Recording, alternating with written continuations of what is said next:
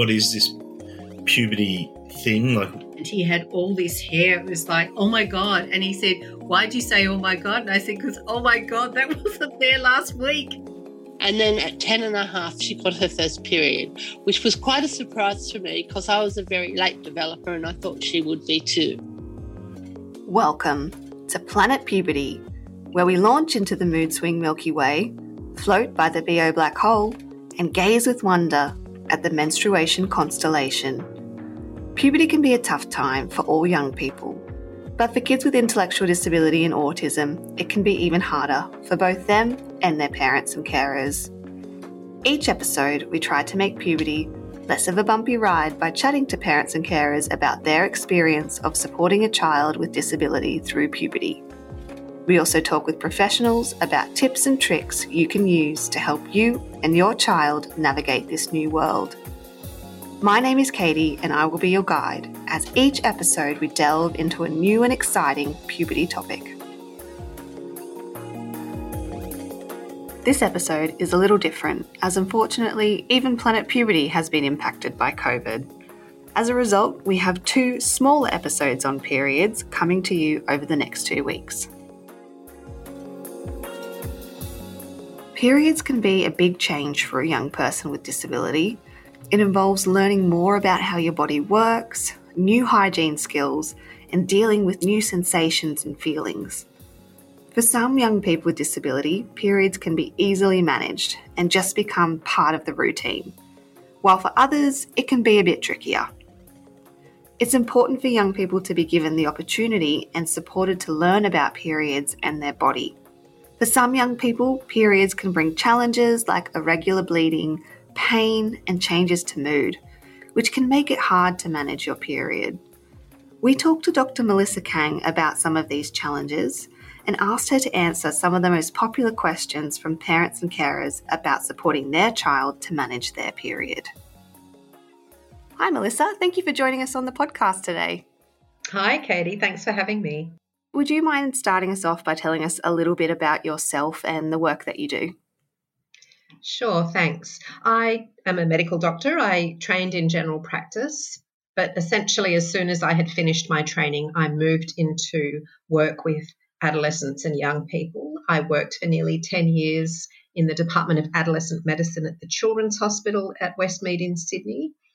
And I was there seeing, working in the outpatients clinic with uh, uh, young people and their families for a whole lot of different reasons. Uh, after that, I moved into more academic work. I, I still maintain clinical work and have continued to do so now for 25 years, working in a youth health service, which is part of the public system, community health. And I still do research and lecturing and teaching, mainly around topics of adolescent health. I guess the other thing that some people know about me, but not everybody, was that uh, from the early 1990s, I started writing for the Dolly magazine's Dolly Doctor column, and I answered the Q and A that came into Dolly Doctor for 23 years up until the magazine closed in 2016.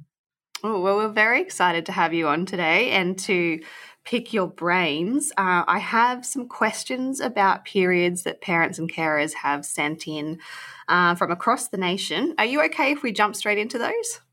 Sure, please do. Fabulous. All right, our first question is from Barbara in New South Wales. Um, Barbara says, I care for my granddaughter who is 11 years old and has autism. She started getting her period earlier this year. It has been a bit all over the place and she has had some pain. It's been a while since I've had a period and I'm not sure if this is normal or not. Is there anything I should be concerned about?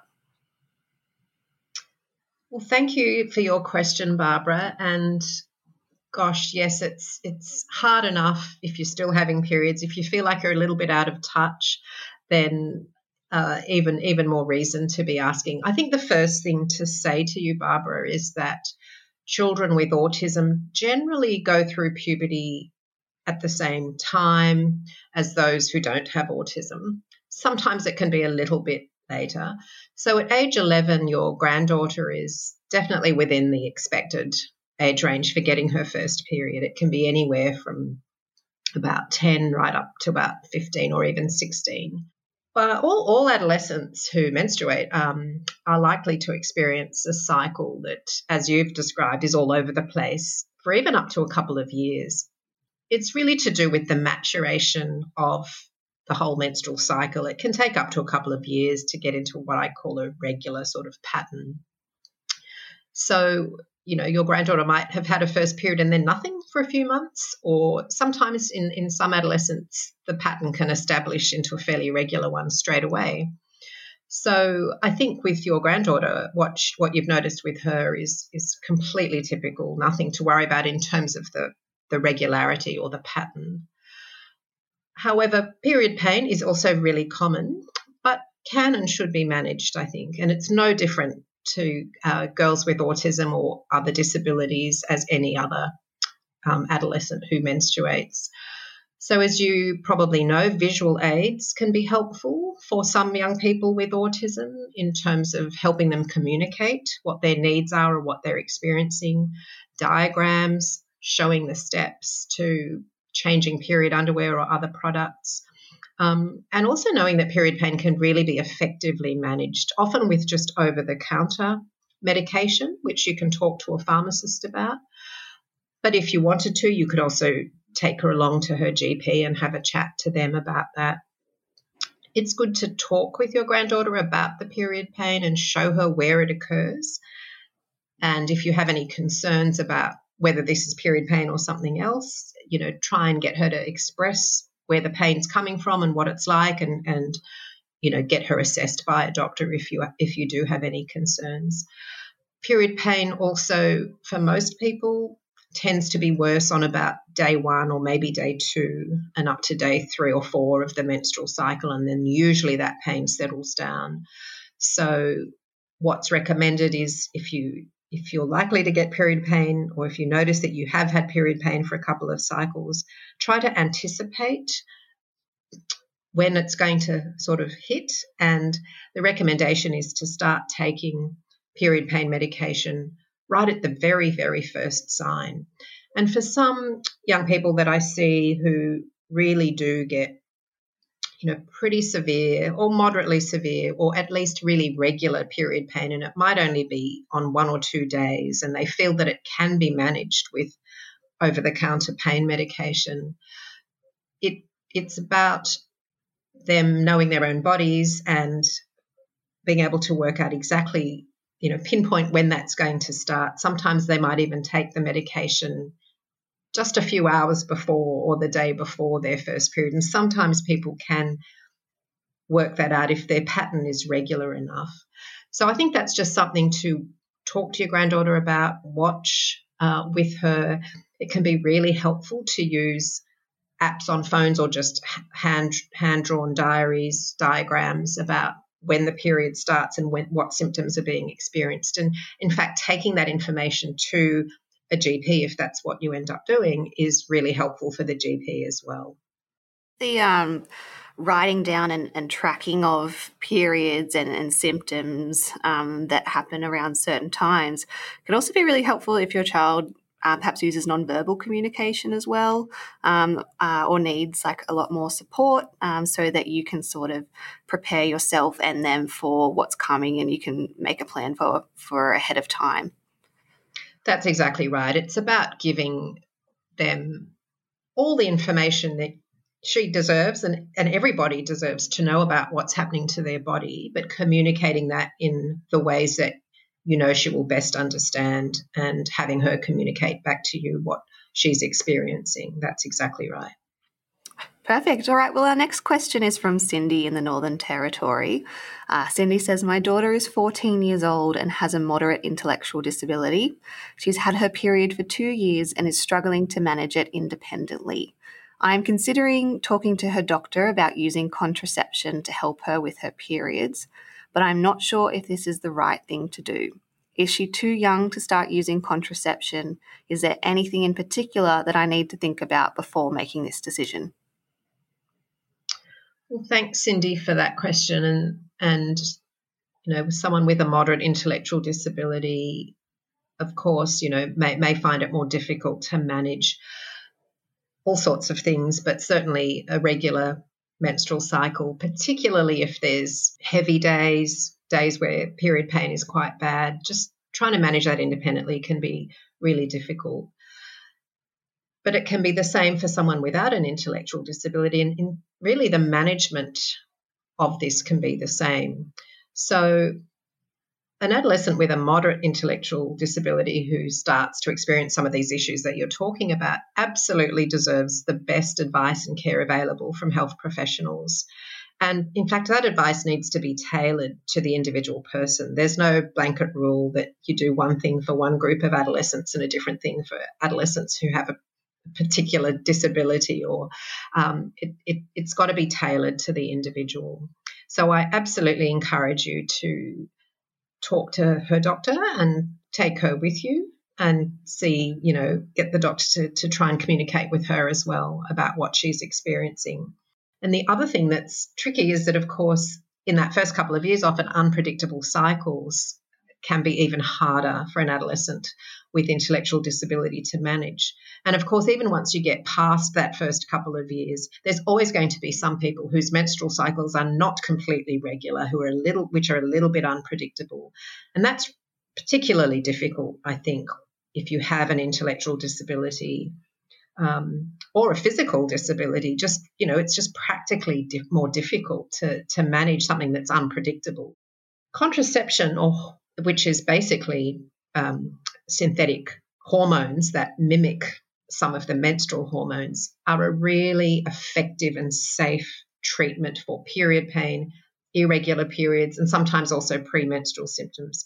And that's anybody. That's for anybody, uh, whether they have a disability or they don't, um, whether they're sexually active or they're not. It's absolutely indicated for managing a range of menstrual problems and difficulties that people have.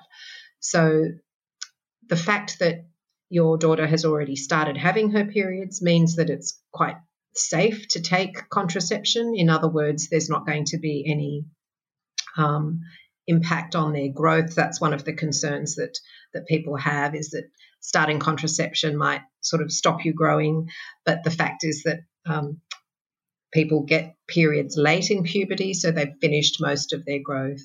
So, of course, your daughter, like everybody who experiences problems managing their periods and is considering something like contra- uh, hormonal contraception, we're talking about here. So, hormones, it's really the hormone part of it, not the contraception part of it, that's important. Um, you know, they, they need to have an individual assessment. So, if there are other medical conditions, if she's on any other medication, if there's any reason that a hormonal contraceptive could interact with other medications, um, they're generally very safe in adolescence, the hormonal contraceptives, but obviously it needs to be individually assessed by a doctor. So I really would, um, you know, recommend you go and have that talk. And if if you want to try some hormonal contraception and see how that goes, then that's you know that's a very reasonable thing to do if if your daughter's doctor thinks that that's the case. As you said, Melissa, hormonal contraception can be a really effective way for a lot of young people who have periods and may be um, struggling to manage them or have irregular periods or a lot of pain can be quite helpful. I think you touched on it earlier as well. You said um, to bring your daughter along to the consultation giving your child as much education around why they're taking contraception as well. Um, would that be something that you think the GP could help with, like over multiple consultations or something like that? Yes, I think sometimes for people with disability, people who, you know, there can be a whole range of reasons why it might take two or three or more consultations and conversations with any particular individual to make sure that they understand as much as they possibly can and that they are participating in those medical decisions as much as they can. And of course, it's going to vary from person to person. But I think that any adolescent, regardless of ability, deserves you know the the time and attention from a dedicated health professional when we're talking about treatment whether it's medication or something else, um, that's going to hopefully improve some of the difficulties that they're experiencing. So I think that that is really important. It's and I think it's really good for doctors as well to, you know, to have the experience of not just always working with the parents, but in fact developing a relationship with the individual adolescent. And certainly my practice is that they are the patient, they're the one who you focus your attention on. And of course, um, some of them are going to need a parent or carer to help with some of that communication and bring some of the history to the consultation. But the focus should also very much be on the adolescent. Great. Well, we have another question for you, Melissa, um, from Val in South Australia. Val says, My daughter gets really moody and frustrated just before she gets her period. Everything becomes more difficult, and it can be a struggle to help her with things at times. Is there a way that we can help her to better manage her PMS? Thanks for your question, Val. Look, premenstrual syndrome, which is PMS, is a is a common experience for people who menstruate. So the, the estimates are up to about four in 10 people, and about five or more percent of people get quite severe and almost disabling PMS. So it can be a, a whole range of different symptoms from breast tenderness and swelling to real irritability, even feeling quite depressed. Can be feelings of you know bloating and just discomfort in your body. There's a whole range a whole spectrum. And people who have pms don't necessarily experience all of those symptoms. Although if you're someone who has pms and you know that this is what comes every month and it stops once your period starts that's sort of one of the key diagnostic criteria is that it, it's something you get these symptoms and they stop once your period starts. Um, I think this is a good example of where having a, a period calendar or diary or chart of some sort is really, really helpful for the diagnosis because if some of these symptoms carry on into the period, then that changes the you know the assessment that the doctor needs to do. So if possible, try uh, with your daughter keep a little bit of a a diary over about two or even three cycles. That's really, really helpful. In the meantime, of course, you can still go and talk to your doctor about some some ways to manage the symptoms as as they appear. But the treatment for PMS, there's a range of different things. So one of them is in fact hormonal contraception, which um, it, it, again tailored to the individual person, but but some types of hormonal contraception have been found to really relieve some of those symptoms of PMS. Vitamin B6 is another one. Um, and for some people, particularly those who get more severe symptoms, particularly that irritability and mood, they've even found that some antidepressants can help as well. But I think because the treatment of PMS is quite varied and it needs to be tailored to the individual. It's it's quite important to kind of yeah, itemize the kinds of symptoms that you're noticing. So, you know, is it more to do with mood, irritability, and is that manifesting in terms of behavior change, temper, tantrums, just, you know, being angry, that sort of thing? Or is it is it more physical symptoms like breast tenderness and or maybe some sort of general bloating and discomfort, pelvic discomfort. Um, so trying to sort of track what those are can help tailor the appropriate treatment as well. Mm, absolutely. It's such an individual thing for everybody that it can be difficult just to sort of give a here's the cure type answer. So being able to take the time to track and um, and take note of all those individual symptoms and what's happening can be really valuable. Yes, it's true for all the, the concerns that people have about periods. But I think with something like PMS, because it's such a spectrum of symptoms and they kind of, it is related to the menstrual hormones. And that's why they stop, the symptoms should stop when the period starts to do with the sort of, yeah, the cascade of hormones during the menstrual cycle and individual people's, I guess, sensitivity to those. But, um, I think they are quite varied in PMS. So, so that's why it's really critical to, if you can, just track it over two or, or three cycles if possible. Okay. Well, we have one last question for you today, Melissa, uh, from Dana in Western Australia. Uh, Dana says, My daughter is 16 years old and has autism. She gets painful cramps when she has her period and sometimes struggles to communicate this to me. At this stage, we are managing her cramps with heat packs and painkillers, although sometimes this doesn't seem to help. How do I know if my child is experiencing normal period cramps or if this is something worse? Are there some signs that I can look for? Oh gosh, that's that's really hard, isn't it, Dana? Um, thanks for your question. It's it's very distressing anyway um, to, to see your child in pain, but to not quite know because their communication is such that it's actually really difficult. Um, I'll start by saying that period pain is very, very common. Some studies say up to 85% of people who menstruate, young people, I'm talking about to adolescents and young adults, will have period pain. So it's an extremely common symptom. Um, it's an extremely common experience for anybody who menstruates. And we know that there's quite a lot of school absenteeism because of period pain.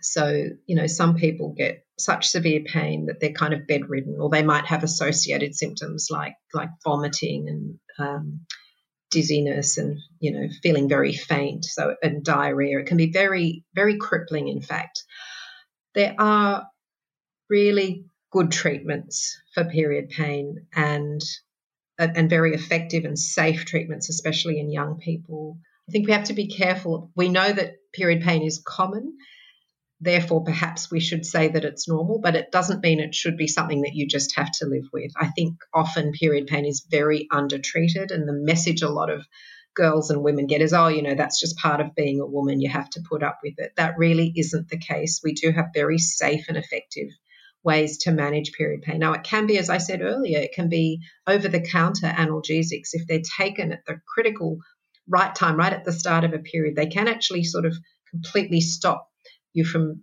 developing really severe period pain that cycle. So it can be something as simple as that, but it might be something that needs more sort of detailed assessment by by a doctor and trying to assess what else is going on and how regular this is.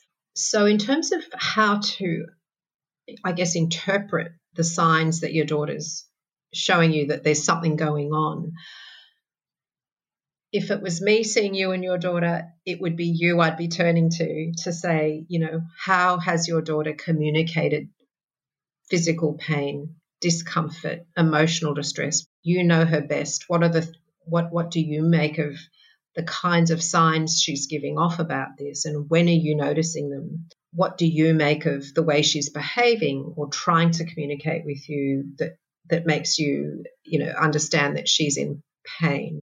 I think what would then need to happen would be, as I've said earlier, trying to keep sort of track of whether this is cyclical pain, whether it's coming at the start of a period, that's the best clue, in fact, as to whether this is period pain or something else. So it could be premenstrual pain. That can happen. It's it's a different, usually a different feeling to period pain, um, but it will be difficult for your for your child to be able to communicate those sort of more nuanced differences in in physical discomfort.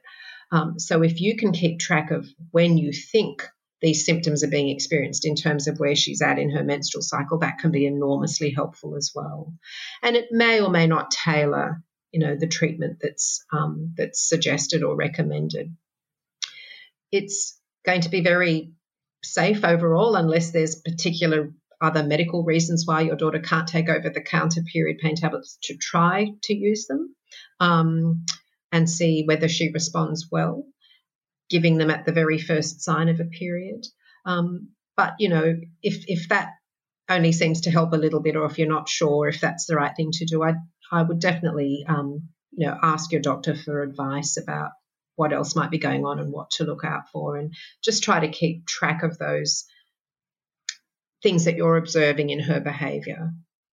Definitely, uh, and it can also uh, be worthwhile if your daughter has particular sensory issues as well, maybe looking at things that might be aggravating that too. So if it's um, uh, wearing the pad, or maybe it's like the wings don't feel particularly good, or uh, are there other options that they could look at in that regard, Melissa?